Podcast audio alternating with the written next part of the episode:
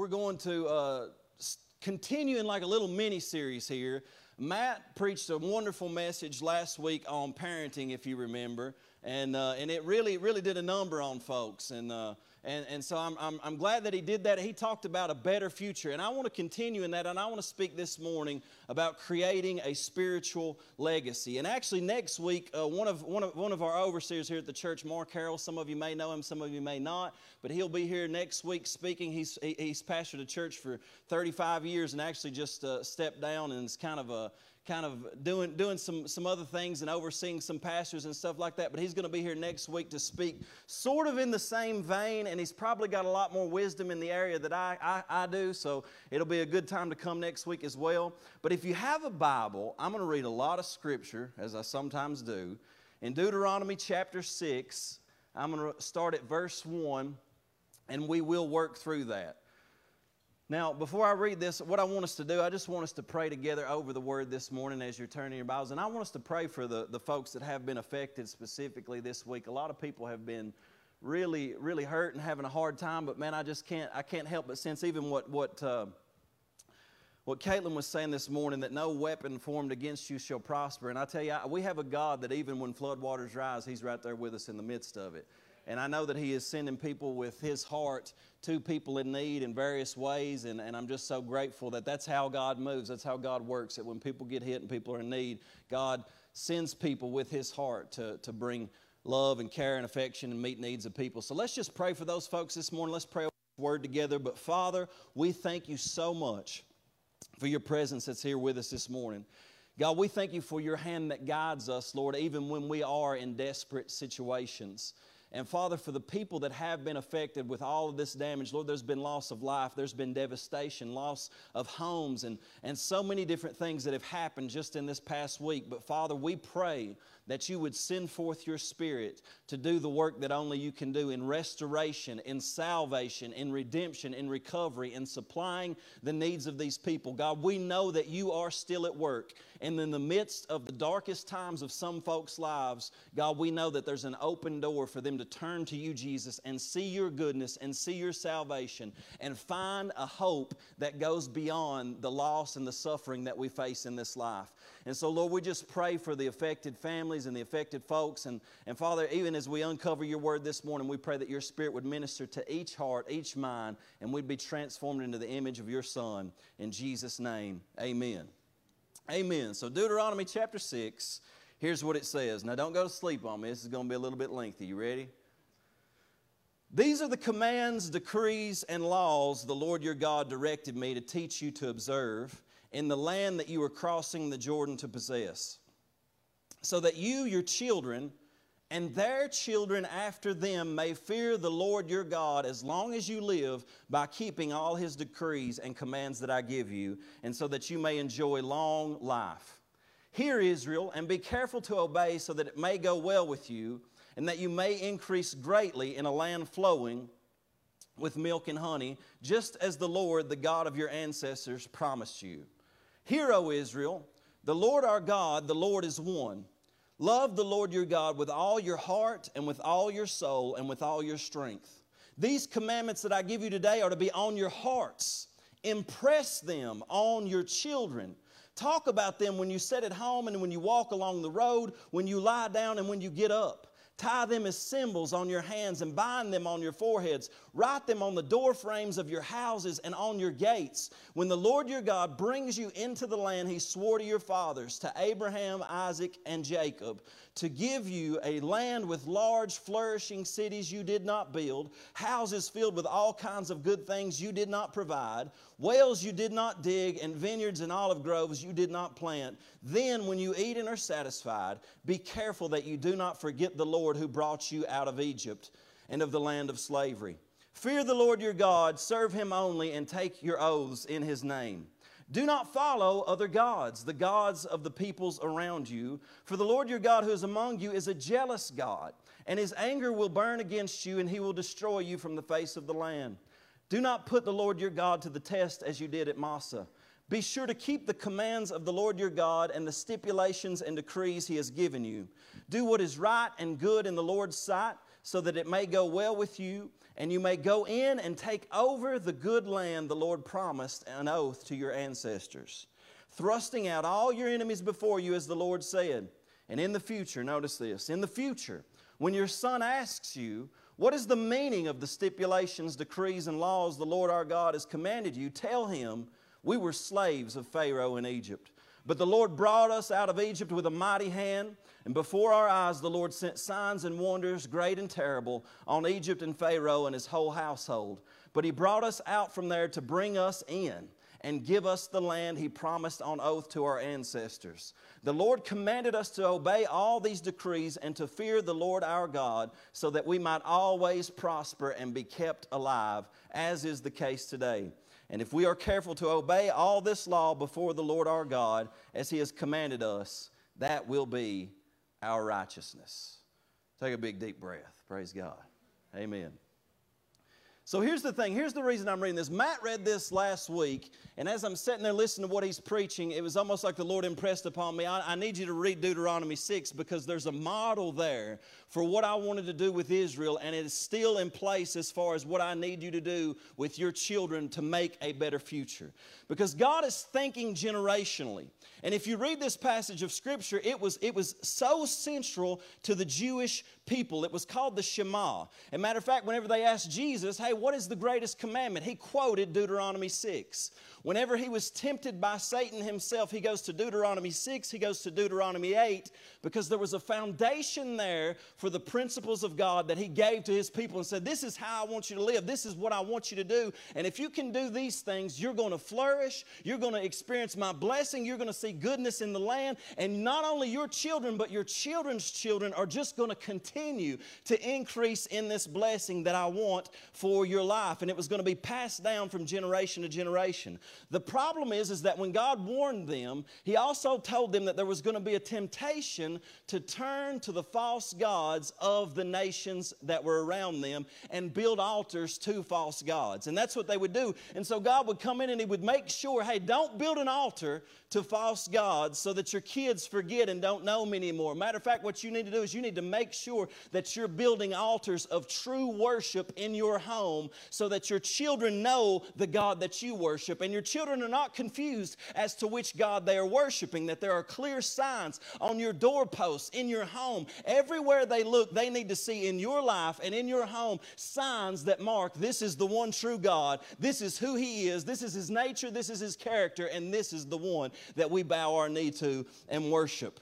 And so here's the thing, when you read a passage like this in the Old Testament, you can read that and you can feel the burden of it. I don't know if you felt like the burden of some of the Old Testament passages, because there was a burden.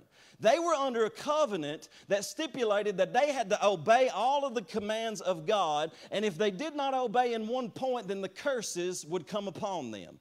And he said, choose this day what you're going to do, life or death, blessing or curse. If you obey me, then that will be your righteousness, and if you do not, you're going to experience destruction because you have not followed the Lord your God. Now, here's what I love, and here's something that you got to understand, and something that I think we have to understand as we're raising the next generation and we're working through parenting, is that you can never disconnect the Old Testament from Jesus.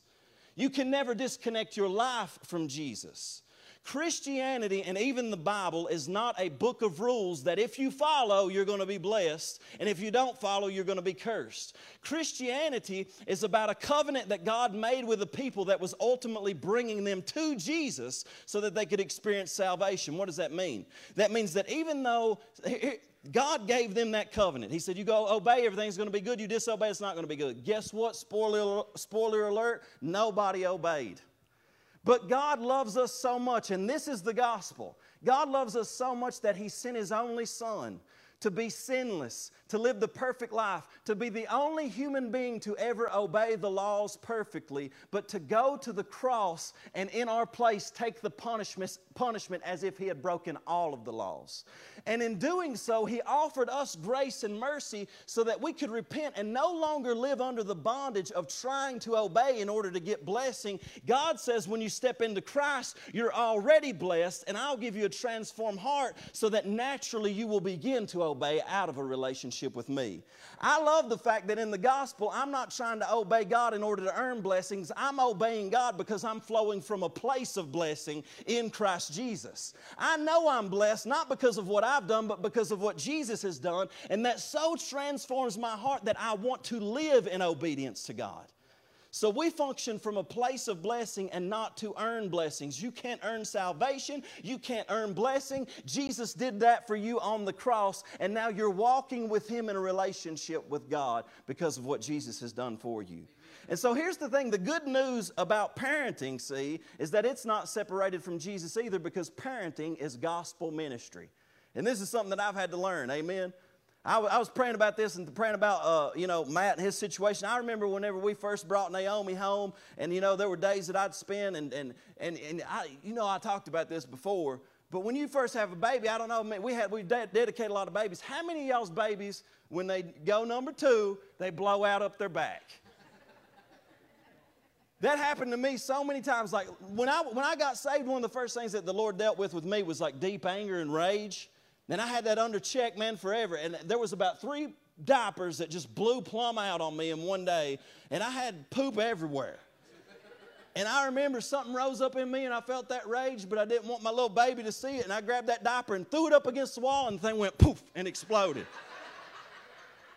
And that's when the Lord spoke to me and said, "Son, you need some patience. You need a little bit of grace. You need a little bit of mercy. This is gospel ministry."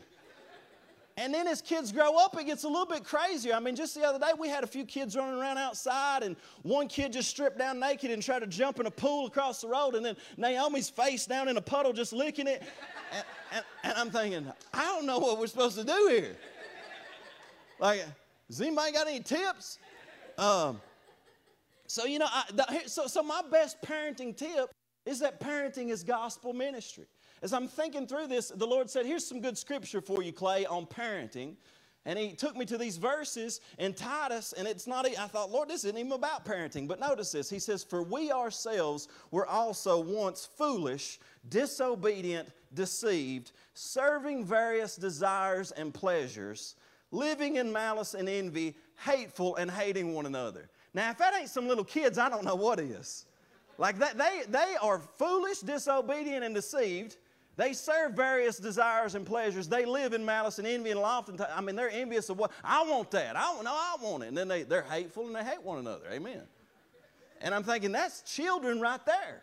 But notice this. "But when the kindness and the love of God our Savior toward man appeared, not by works of righteousness which we have done, but according to His mercy He saved us through the washing of regeneration and renewing of the Holy Spirit, whom He poured out on us abundantly through Jesus Christ our Savior." And here's the thing. When we have an understanding of the gospel and how our Heavenly Father moves toward us in love and in grace and in mercy. I was once foolish, disobedient, deceived, serving various lusts and pleasures. But when the kindness and love of God, my Savior, toward me showed up, and my Father moved toward me in love and began to bring correction and direction and their kindness of God that brought me to a place of repentance, it wasn't me just obeying out of obligation. I began to receive a transformed heart. And when you see your children this way, and you fulfilling the role literally as a father or a mother in the place of our Heavenly Father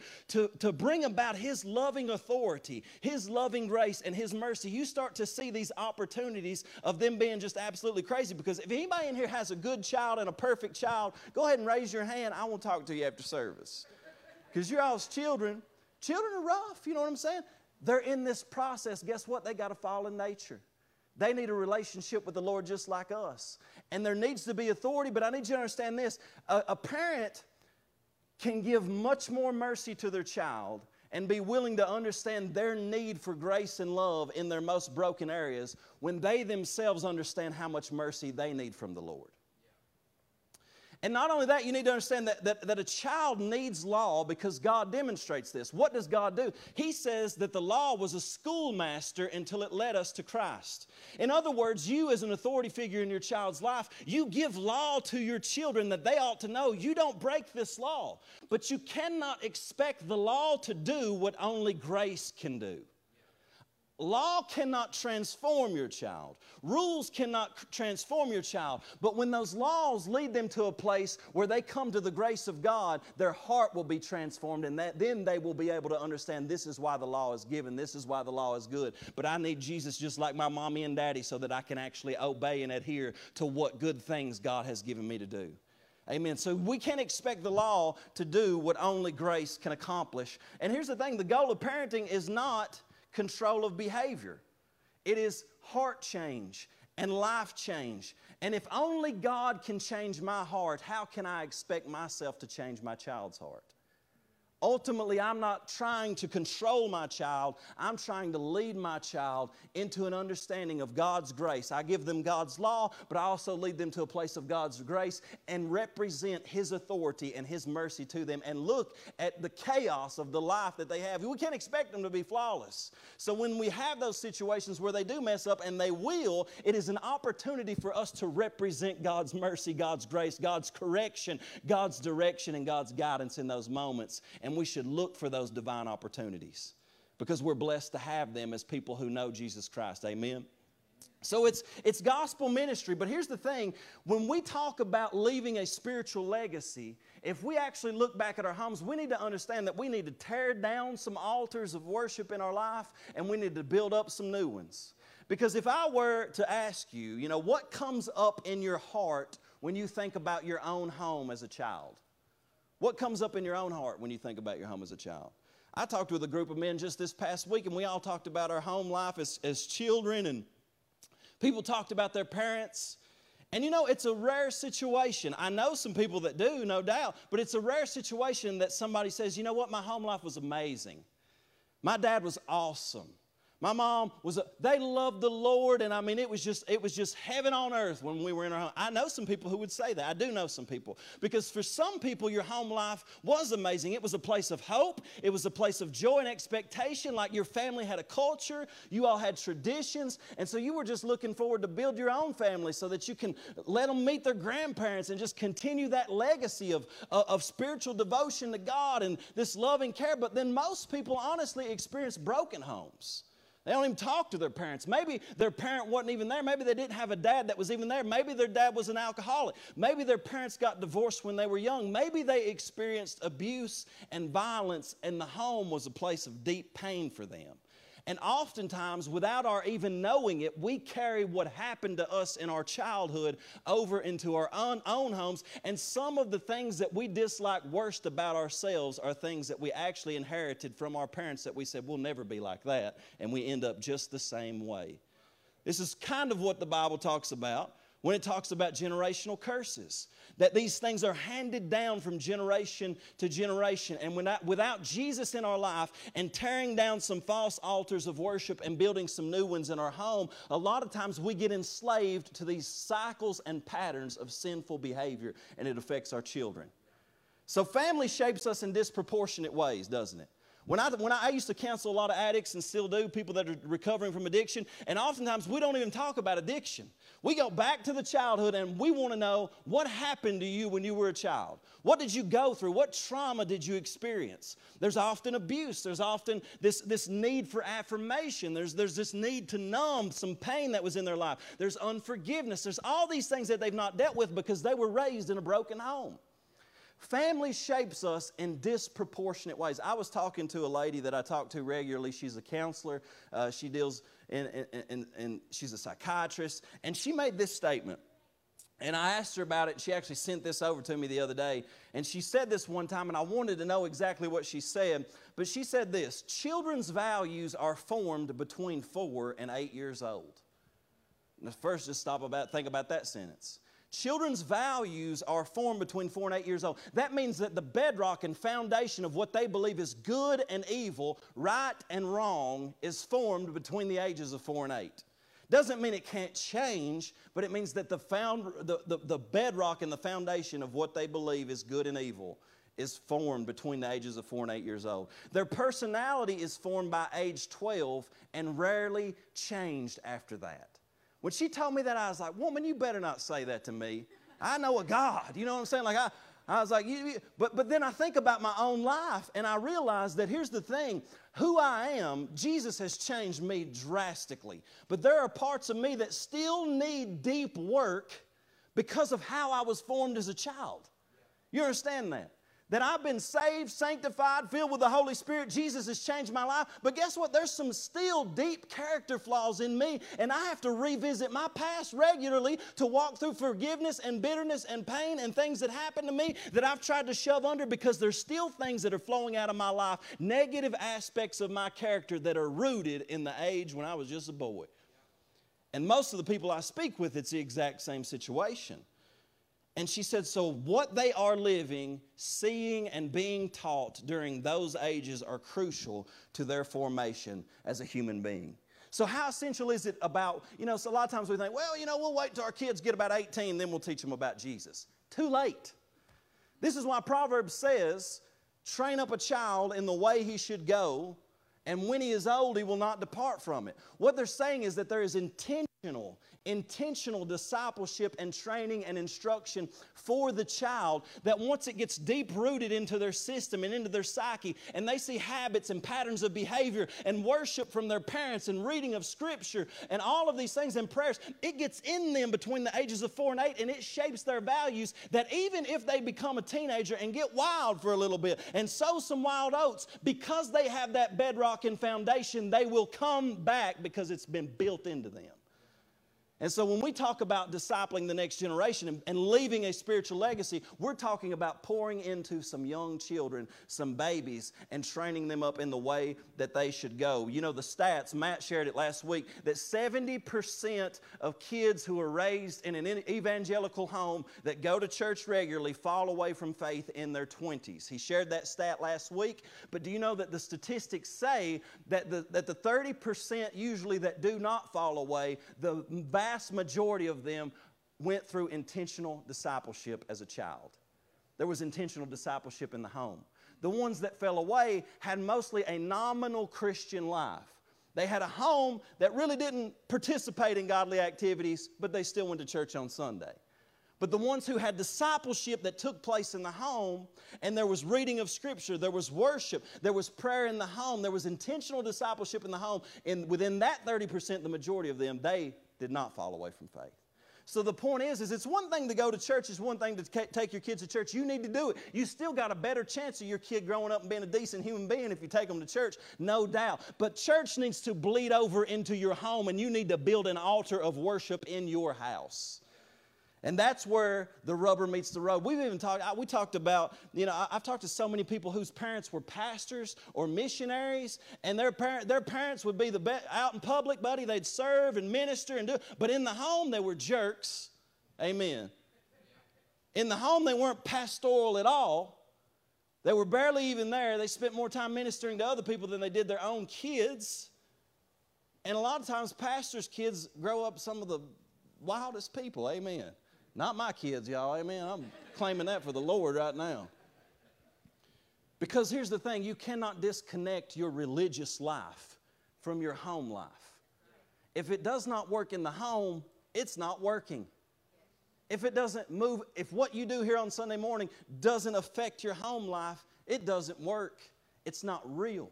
It's not impacting your life. If it doesn't impact your children's life, then we need to get to the root of what's really going through. Some stats.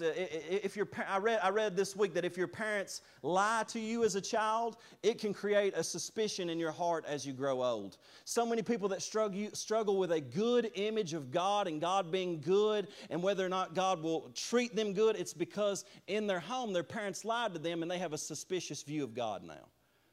Also, the stats said if your mom is stressed when you are young, it is scientifically shown that you will not be as good at math and many other sciences. If your mom's just simply stressed in the home. It also said if your parents share their feelings and are vulnerable with you, if your parents are willing to apologize when they make mistakes, if your parents are willing to say, look, man, I messed up, and here's the struggle that and they're open with their issues, it lowers the rate of divorce later in life. That's powerful. So if we're truly going to see a move of God, here's the thing. If we're truly going to see a move of God, if we truly are a city of hope and we believe in transforming a community, it doesn't happen because we call revival services and have more church. It happens when our church moves into our homes and we begin to disciple and raise our children intentionally as a mother and father should. Amen. Amen. Yes. So it's so important that we understand this system, because we can get caught up in religious cycles and systems of behavior. And if we miss this point of, as a family, discipling our families and our children, then we will miss the boat, and we will raise a generation of religious people who went to church but are wilder than Comanches outside of it. Yeah. Amen. And that's what happens so often. And so how do I leave a spiritual legacy to my children and the children of this church? I remember whenever I was a little boy, I don't know if your kids do this, but I act like I was sick all the time. You know what I'm saying? Like every Tuesday, I would be like, oh, I got a tummy ache. Anybody know what I'm talking about? And you know what? I had a couple of ladies. One woman was Gert. This woman was she's a black woman born in 1912. If she was still alive today, she'd be 110 years old. And that woman took care of me from the time I was a little baby. She was my babysitter. And so when I knew I said I had a tummy ache, my mom had to go to work, you know, early in the morning, about 7:30. So she'd drop me off at Gert's at about 7, you know, early in the morning. And Gert would be in the kitchen making coffee and pouring coffee. And so she'd give me a little coffee at about 6 years old, you know what I'm saying? And we would have coffee and bacon. And I've been a coffee addict ever since. Have not been able to break it. But man, we would pour, and I'd watch her. She'd pour the coffee in the saucer, you know, and I'd just sit there, and I'd sip it out of my saucer. But that whole morning, what I know, so no matter what, if I came in and she was in devotions, I didn't even know, at that point I didn't even know what she was doing. But she had a little devotional, and it was an upper room devotional. And every morning if I came in, she'd be reading that devotional and going through it. And then with me sitting there, it didn't stop her. Just because I was in the room did not stop her from her devotion to the Lord. And I would sit there with my eyes open, just sipping coffee and watching her. And she would just sit there and mumble prayers out with me sitting at the table with her. And I think I never really realized how that formed me until later on in life. Because Gert knew what kind of boy I ended up growing up to be, and I didn't know. I had some rough patches, you know. I mean, I was a good boy for the most part, but I had some rough patches. And I remember when I got saved, and Gert died about a year later. And when I was sitting up with her at her deathbed right before she passed, she looked at me, took me by the hand, she said, "There's no going back now." She was so happy, because I knew that woman had been praying for me. But my point is this: even the small things, the small commitments that you make, that you as a parent or even as an aunt or an uncle or just a family friend, the small commitments that you make that children see you doing on a regular basis, you don't know the seed that's being sown into their heart. You don't know the impact you're having with a small prayer in the morning. You don't know the impact you're having when your children see you with the Bible open instead of watching garbage on TV all the time. You don't know the impact that you're having when you make these small commitments to God. And see, this is what Deuteronomy 6 is saying, because it is a hinge moment. And they're saying, God is saying, if you can get this part right, you're going to see generations of legacy and blessing. You're going to see generations that are raised up and built up in God and take on the darkness of this world and are able to overcome it. He's saying this is a hinge moment. And God reaffirms His covenant and His heart. God's heart is not for destruction, y'all. I don't know if you realize this or not. God's heart is revealed throughout the Bible, and it is most revealed in His Son, Jesus Christ. And His Son says, I've not come to bring death and destruction, but I've come that you might have life and have it more abundantly. He wants to see generational blessing flow down from line to line. But in order for us to see this generational blessing in our families and in our church, we have to break some things off from our past, and we've got to build some new altars. And so number one, I want to give you some things we need to break off, just a couple of things. But number one in this scripture is spiritual complacency. Spiritual complacency. See, in Deuteronomy 6, what we just read, verse 10, it says, when the Lord your God brings you into the land He swore to your fathers, to Abraham, Isaac, and Jacob to give you, a land with large flourishing cities you did not build, houses filled with all kinds of good things you did not provide, wells you did not dig, and vineyards and olive groves you did not plant. Then when you eat and are satisfied, here's the verse, be careful that you do not forget the Lord, who brought you out of Egypt, out of the land of slavery. What he's saying, God is saying, is that physical prosperity can numb us into spiritual apathy. Do you ever remember being desperate for God? I'm talking about desperate. I remember not having enough money to get married. I remember having such addictions that I didn't know how my life. I was thinking, you know what, if I'm going to live like this the rest of my life, I'd rather end it. I remember being so desperate that I moved into a place where I didn't eat. There are pictures of me where I was about 135 pounds because I was praying and fasting because I was desperate for God. Desperate for God. My ministry was going nowhere. And then all of a sudden, you get a little bit of money. You get married. Things are going well. Your church starts to grow. It's easy to sit back and no longer be desperate. Some of y'all, you're praying for a job, you're praying for a family, you see some answered prayers, things are going well in life. Man, we're blessed. And there's no longer any desperation for the Lord, and you just sit back and start to eat some ice cream and chill out. And that desperation moves, and you slip into this place of complacency. Maybe you even have a sense of entitlement that the Lord just owes that to you. He just owes it to bless your family. We don't have to be desperate for the Lord. We're functioning under the blessing. Look at all these things we've got. Look at how we've been blessed. It's amazing how only, here's the thing about it. You know, we live as people that whenever we are walking in blessing, man, we almost never even turn our hearts to the Lord. It takes devastation and destruction for us to call upon His name. And this is what he's saying. He's saying, I'm not looking for a people that are only going to cry out to me when bad stuff happens. I'm looking for a people that function in the blessing and are still desperate for my presence. I'm looking for a people who are flourishing and seeing my blessing, but they never lose their desperation for my presence and my power and everything that I have to offer them. And even when they have the blessing, they're so desperate because they say, Lord, we don't want the physical things. We want you. And he says, that's the kind of desperation I want, and you can't slip into this spiritual complacency because that's what happened with Israel. You know, I read a stat this week that 70% of families that acquire wealth end up losing it by the second generation. And 90% of families that acquire wealth end up losing it by the third generation.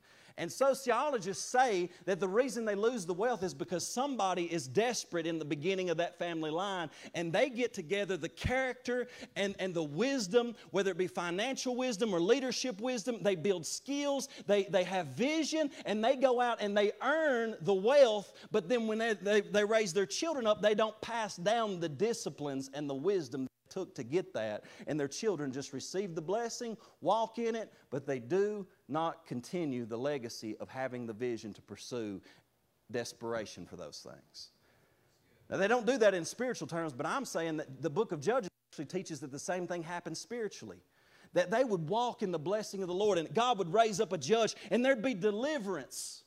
And then all of a sudden, it says they would walk in that blessing, and all of a sudden, the next generation, a new generation would be raised up that knew not the Lord, neither did they know the works that He had done for Israel. Somewhere along the way, they received the blessing and forgot to tell the story to their kids. They said, just enjoy this blessing, children. Don't be desperate for the Lord. We've got it made now. But I'm telling you, the greatest thing that you can teach your child is to be desperate for God, desperate for Jesus. Not to seek Him for the stuff that He gives, but to seek Him for who He is. There was a group called the Moravians back in the 1700s, and this guy named Nicholas Zinzendorf, I was reading about this guy in Germany, and he passed by this little place called Hernhut, and he started a prayer movement. And in this prayer movement, that's a nice name in it, Hernhut. He started this prayer movement, and in the prayer movement, it started, and they would get up in the mornings, and they'd start singing songs outside to wake everybody up. They'd all come together in the town and begin to worship and pray together. They'd meet again at noon and pray together, and then they'd meet again before they went to bed and pray together. And prayer was going on around the clock, 24/7. The entire community came to know Jesus. And a revival broke out, and they kept a prayer movement going 24 hours a day for 100 years. Somewhere along the way when this first started, like you know I probably would do myself, somebody said, you know, this is great, man. Everybody's on fire for Jesus. But don't you think we should calm down a little bit? Like this is a little bit more than probably what we need. Maybe we should just chill out a little bit. And the statement that I read that he made was amazing. He says, we're not doing this because we are lukewarm. We're doing this to fend off lukewarmness. He's saying it ain't that we're lukewarm is the reason. Let's not wait till we get lukewarm to turn on the thermometer, to turn on the heat for the Lord. Let's maintain a spiritual fire and a passion for the Lord. And the place where we've got to keep the fire burning the most is in our homes, in our personal devotion to the Lord. Because we can get complacent in our own walk, and especially as parents. We can say, well, they got it taken care of back here in kids' church. Matt Langdon's got it taken care of with the youth. And we can just relinquish our responsibilities. Well, at my kids' school right now, it ain't that wild. I mean, we got a principal who's a Christian and they pray. I'm not worried about their education. Well, you need to be. You need to be worried about what's going on, and do not get complacent as a parent and hand off your responsibility. We've got to break off spiritual complacency and tend the fire of our hearts. Secondly, the thing we need to break off is spiritual compromise. In Deuteronomy 6, verse 13, it said, "Fear the Lord your God, serve Him only, and take your oaths in His name. Do not follow other gods, the gods of the peoples around you. For the Lord your God who is among you is a jealous God, and His anger will burn against you, and He will destroy you from the face of the land." I know that's strong language, but I've given you an illustration before of, can you imagine if your husband's in here and you go out to work one day and you come home, and at your table eating your food, playing with your kids, is another man? Would you just say, "Oh, sorry to interrupt"? No, you would not. You would burn with a red-hot jealousy, because that's your family, those are your kids, and God burns with a red-hot jealousy because you are the object of His love and affection. And He knows that if you turn away to anything other than Him, it will be your destruction. It's not that He wants to hurt you or wants to damage you. He understands that if you move away from Him, you are destroying yourself. He has to do nothing. And so He burns with a jealousy because He knows if you worship anything other than Him, that it is going to damage you, because He is your creator. He is your designer. And He is jealous over you with a godly jealousy. And they give this commandment. He says this: don't turn to these other gods. And the problem was, God gave the commandment. He said, hey, don't make any graven images or any other idols, because He knew if they started to build something that they thought looked like God, it would move them away from the one true God. And the nations around them had all of these idols and all of these images. And here's what they would do. Oftentimes, the nations, history says, that they would have parades for these false gods. And so they'd be passing through, and the people of Israel would look in on these parades, and man, they'd be dancing and partying. There's a lot of times alcohol involved. There was spiritual promiscuity or sexual promiscuity involved, and just generally people getting wild as a thing of worship to this false god. And God tells them, when you see that parade, you're liable to be enticed and pulled away to worship that god because of what you think that god offers you. And sometimes we see these parades in our own life going on. Sometimes we see these things going on that begin to draw us away. And when we talk about worldliness as a church, man, people they just don't even like it anymore. You talk about holiness and worldliness and not being worldly. It's like, man, what is this, 1972? We're just trying to be relevant, which is my least favorite word right now in history. Because sometimes in an effort to be relevant, the church begins to move into this place where we build other altars at other false gods, because we see these parades of the world moving in a direction, and it is enticing you with a vision of the good life that you think is somehow better than what God is going to offer you. And they had this constant enticement of the world pulling at them and drawing at them and trying to teach them what they should do with their time, trying to teach them what they should do with their money, trying to teach them how they should view sexuality, trying to teach them how they should raise their children and what they should teach their children to do and what they should value. And all of these things are constantly pulling at us, and He's saying, do not go after these other gods and have spiritual compromise in your heart, because if you do, you're going to line up and you're going to follow the spirit of the age and be led away from God altogether. And the key is you can tell as a family where your altar truly is, where your place of worship truly is, because you're willing to sacrifice for it. Your kids will see, more than anything, what mommy and daddy are willing to sacrifice for. What are they willing to give their time to, their energy? What are they willing to let hurt them or cost them something in order to go after it with a passion? They will see that, and it will form their values. Because we are built on a system of sacrifice. It's who we are as a people. What we worship, we sacrifice for. And he's saying, don't be pulled away and sacrifice for the world's values, because your kids are going to pick up on everything. They pick up everything from you. How many of y'all, you said something crazy and then you find out your kids said it too? Amen? They're going to pick up everything that you... So we need to guard against these things. We have to guard what we're watching. We have to guard our children's devices, what they're watching on television. We have to look at the friendships and the relationships. And it doesn't mean that we're helicopter parents, but it does mean that we are engaged, we're having conversations, and we're getting to know our children so that they are open with us about what's going on.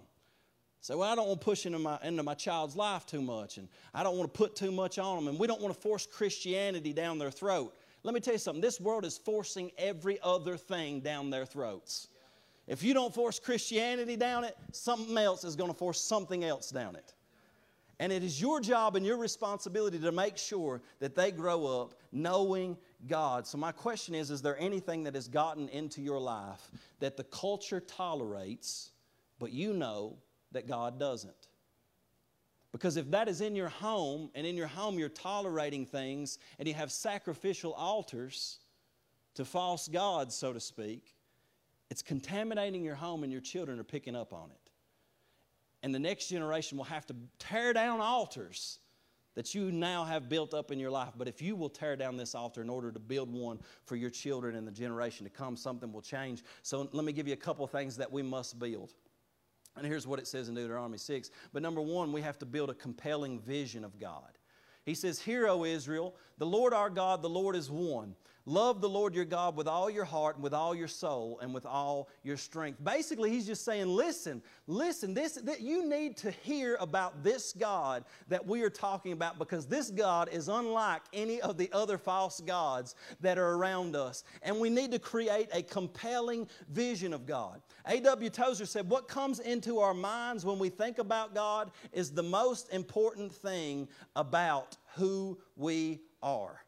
And my question is that how could anybody, we're talking about Jesus, right? We're talking about the man who showed up on the scene, who is the Logos that became flesh. He's the God who spoke the world into existence, who spoke you and I into existence. He's the God that showed up in the flesh, and when storms rose, he spoke peace to them and they stopped. When demons manifested in people, they cried out and said, "We know who you are. You're the Holy One of Israel." And he would speak a word, and the torment that was on that person's life would flee. He's the same man that came into a little girl when she was dead and said, "Little girl, I say, arise." And the little girl came back to life. He healed sickness and disease, and he died on the cross for us so that we could have eternal life in a completely restored world that is infused with God and heaven himself, and somehow we've made that boring.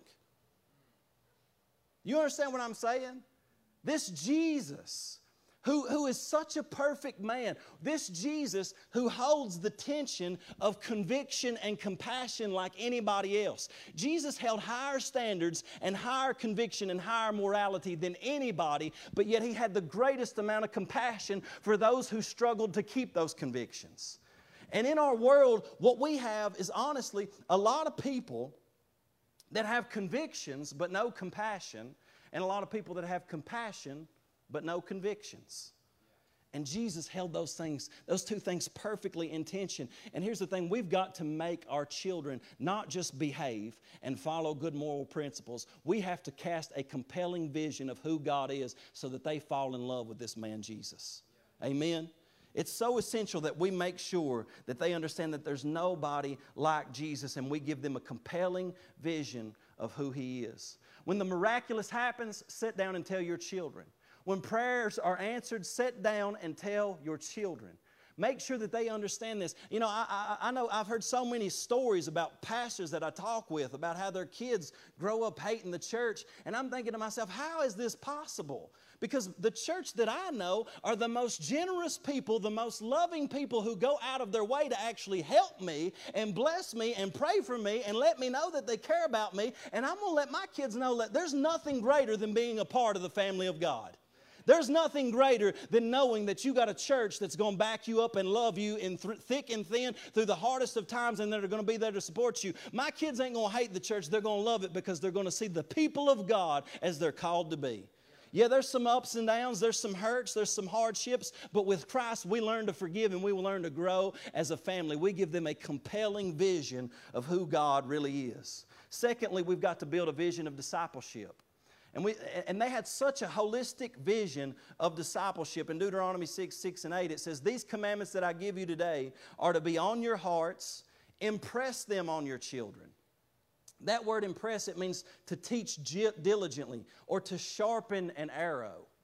Imagine when you're teaching your kids, it's like you're sharpening an arrow, because your intentions are to one day send that child into the darkest places to pierce the very heart of the enemy.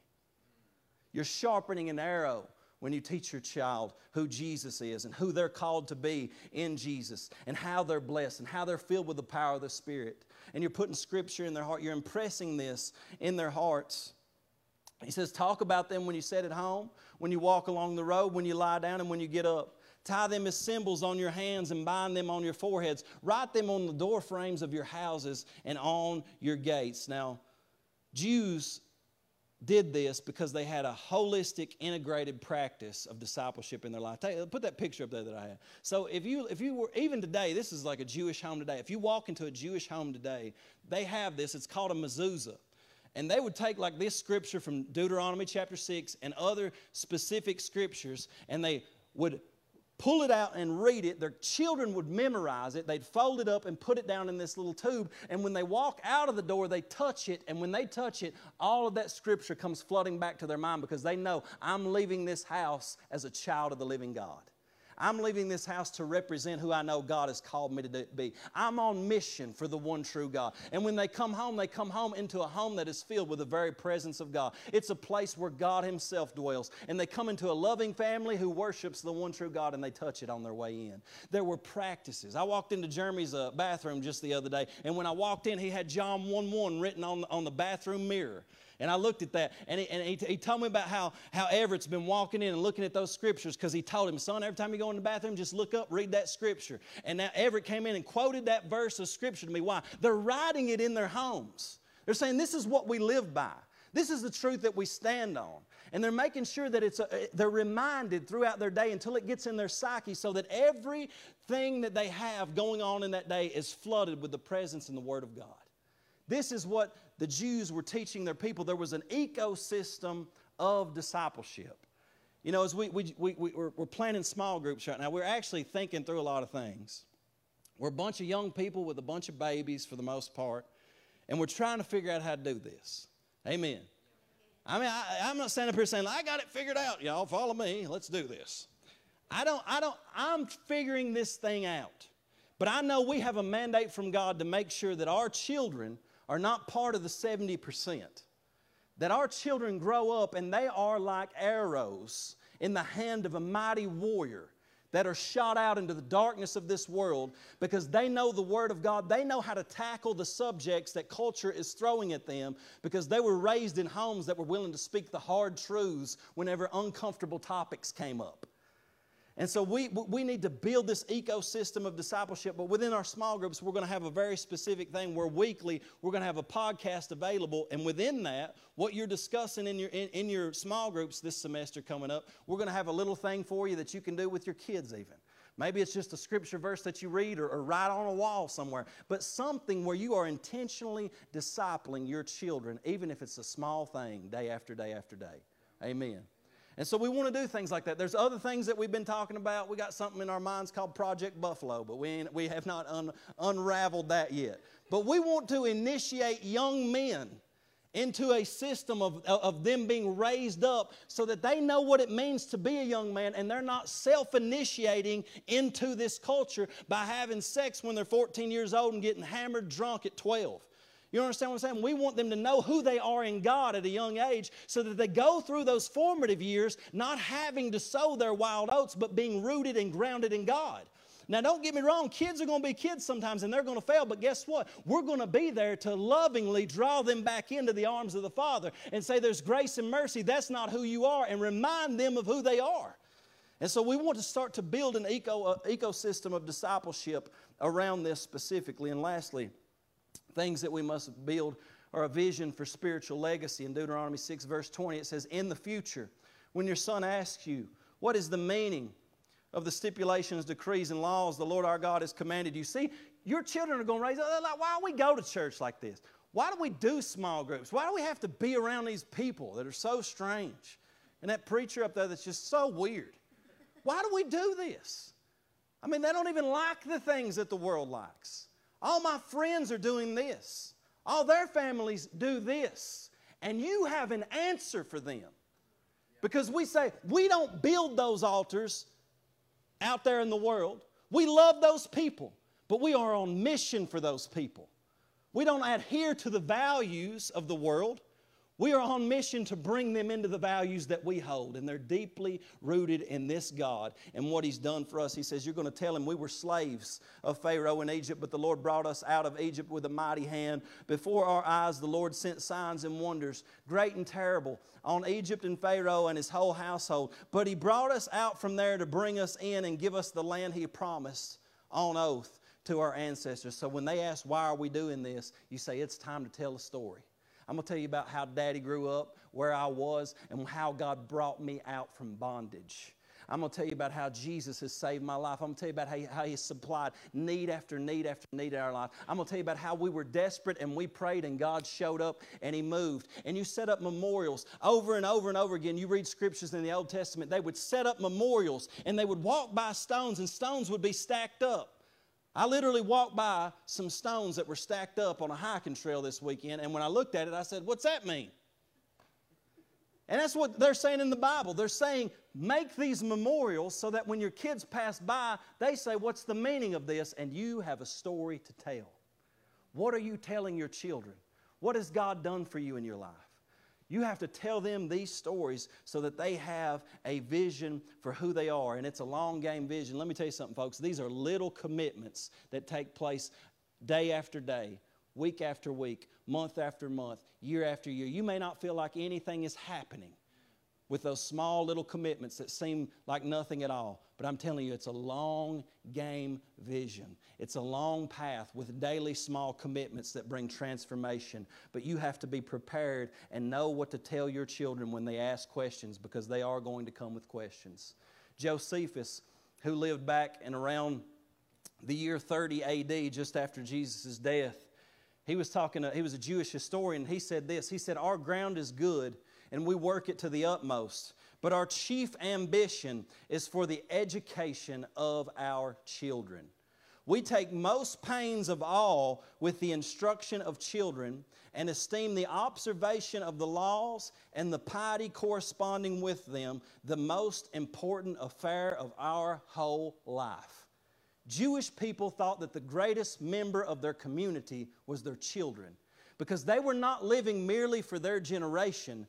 They were living because they believed in the future generation of what God was going to do after they died. And what I've been saying is that what God has called me to, and I don't even know how I'm getting there, but what God has called me to is not just to do something great right here while I'm alive, but it's to do something so great. And I don't think it's a proud prayer to pray, to say, God, I want us to do something that 2 generations from now, 75 years when we're all in the grave, somebody says, that's when they started this and that's why we're here today. That's not too bold of a prayer. I think that God is looking for somebody to say, we don't just want church as usual.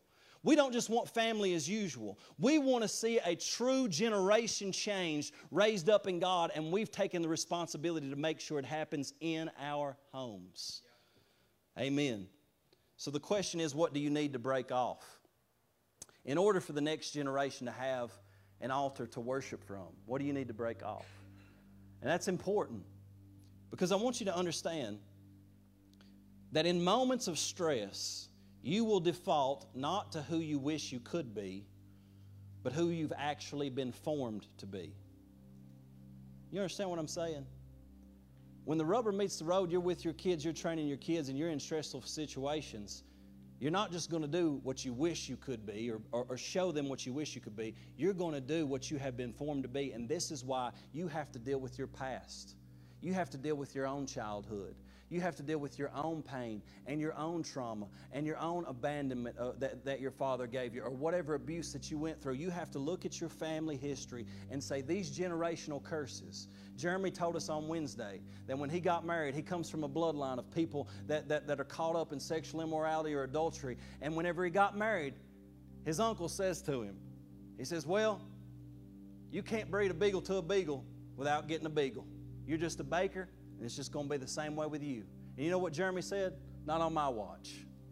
The generational curses of my father and his father and on down the line, I'm going to change what the name baker means. And we break off those generational curses and we say, just because my family's been up under the weight of that thing does not mean it's going to the next generation. It changes with me.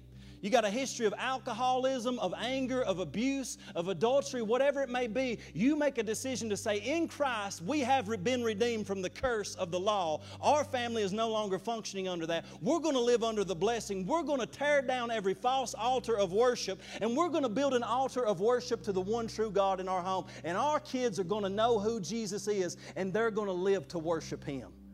Amen. And so you've got to build. I like that golf clap. It's like, it's decent clay. In the book of Judges, Gideon tears down his father's altar, a false altar of worship, and he builds a new altar of worship to the one true God. That was one of the most dangerous things you could do in a patriarchal society. But with the boldness of God, he tore it down, and he led the entire nation of Israel to deliverance. The entire nation of Israel, because he was willing to tear it down. So we have to tear down some things. We have to build some new things in our home. But here's lastly what we've got to teach our kids. We've got to teach our kids presence. See, it's not just about obeying rules or being a good person. You need to share the gospel of Jesus with your kids. And just because they've been saved and baptized, they need to be reminded of the gospel of Jesus. They need to know about this man. They need to know that they were sinners before God, that they were broken, that they had a heart that was unregenerate, that was incapable of loving God. But Jesus came after them, and He offers them salvation and redemption because He died on the cross for their sins. And He was raised again from the dead on the third day to give them eternal life, and that one day they will be raised again from the dead, and they will stand before God on Judgment Day. And if they know Jesus, they will stand before Him clean and washed and inherit eternal life in a new kingdom that lasts forever. You need to tell them that. But see, we need to understand that they need to know God's presence. It's one thing to know a bunch of rules and maybe even some VBS Bible verses, but you need to have worship at home. I don't care if you have music going, but you need to understand they need to have a concept of the power of the Holy Spirit. They need to have a concept of formation, number two, how the Holy Spirit and the Word of God transforms you and makes you a new person, that you can't just be a good boy on your own. You need a relationship with God. You need to see that the fruits of the Spirit are being cultivated in their hearts. They don't just need to be good boys and girls. They need to know Jesus. And thirdly, they need to know His mission. You need to tell them, Jesus loves these people out here. He loves that person. And Jesus is inside of you, and He's called you to take that love and take this same message to those same people. We teach our kids this. We're going to see the next generation come out much stronger than we currently are. And that's what we want to see. We don't want so many churches, stories of them, they thrive in a period, and then now they're just dying out. And we don't want to see that. We want to see it better. Year after year after year, because we intentionally raise up disciples in our home. Amen? I want you to bow your heads with me. I believe God's given us an invitation to break off generational cycles and generational curses. And for some of you, just like what Jeremy was sharing with us on Wednesday, it's time to forgive some people that have hurt you. It's time to maybe even forgive your mom or forgive your dad. Forgive people who have spoken careless words over you and brought trauma and pain into your past, and to release them, because until you forgive them, you're not going to experience healing. But Jesus wants to say over you and over your family, I want to bring salvation. I want to bring redemption. And if you will let me walk into the wounds of your past and heal those wounds from your own childhood, then I can begin to build a new altar. I can help you to build a new altar in your own home so that it doesn't reflect the same things that you experience. And so, Lord, we just pray right now. We come to you. Maybe some of you, you're just coming to Jesus for the first time and saying, Lord, I need you and I need salvation myself. If that's you, as an act of faith, would you raise your hand and let me know? That's me. I want to come to Jesus for the first time and say, I need to be saved. I want to know Jesus. Anybody in the room? Praise the Lord. For the rest of us, here's what I want to pray. Father, we just thank you. We thank you, God, for who you are. And Lord, right now, we forgive those who have hurt us. Lord, we invite you into the memories of our own childhood, of our own past, to heal pain, to heal trauma, to break every generational curse that's been handed down to us. And Lord, I pray that we would begin to walk in the blessing and in the favor of God. And Lord, you would teach us to have a compelling vision of who you truly are, that Jesus, we would know you, that our kids would know you, that we'd be able to talk about you when we rise up and when we lie down, and cast a compelling vision to our children that Jesus, you are the most beautiful thing. You are the most amazing person that has ever existed. You are God in the flesh, and you've come to save a broken world. Help us to cast a compelling vision. And Lord, help us to have a vision for discipleship and how we raise our children and how we pour the Word of God into them and how we teach them to love your presence and worship you, God, and to be men and women of prayer, God, and to walk in spiritual power and be filled with the power of the Holy Spirit, God. We want to see these things, and we pray that everything that is not of you, God, you would come and break off now in Jesus' name. Lord, we open our hearts to you this morning. And we just ask you to come in power to do this work in our hearts and in our families that only you can do. In Jesus' name.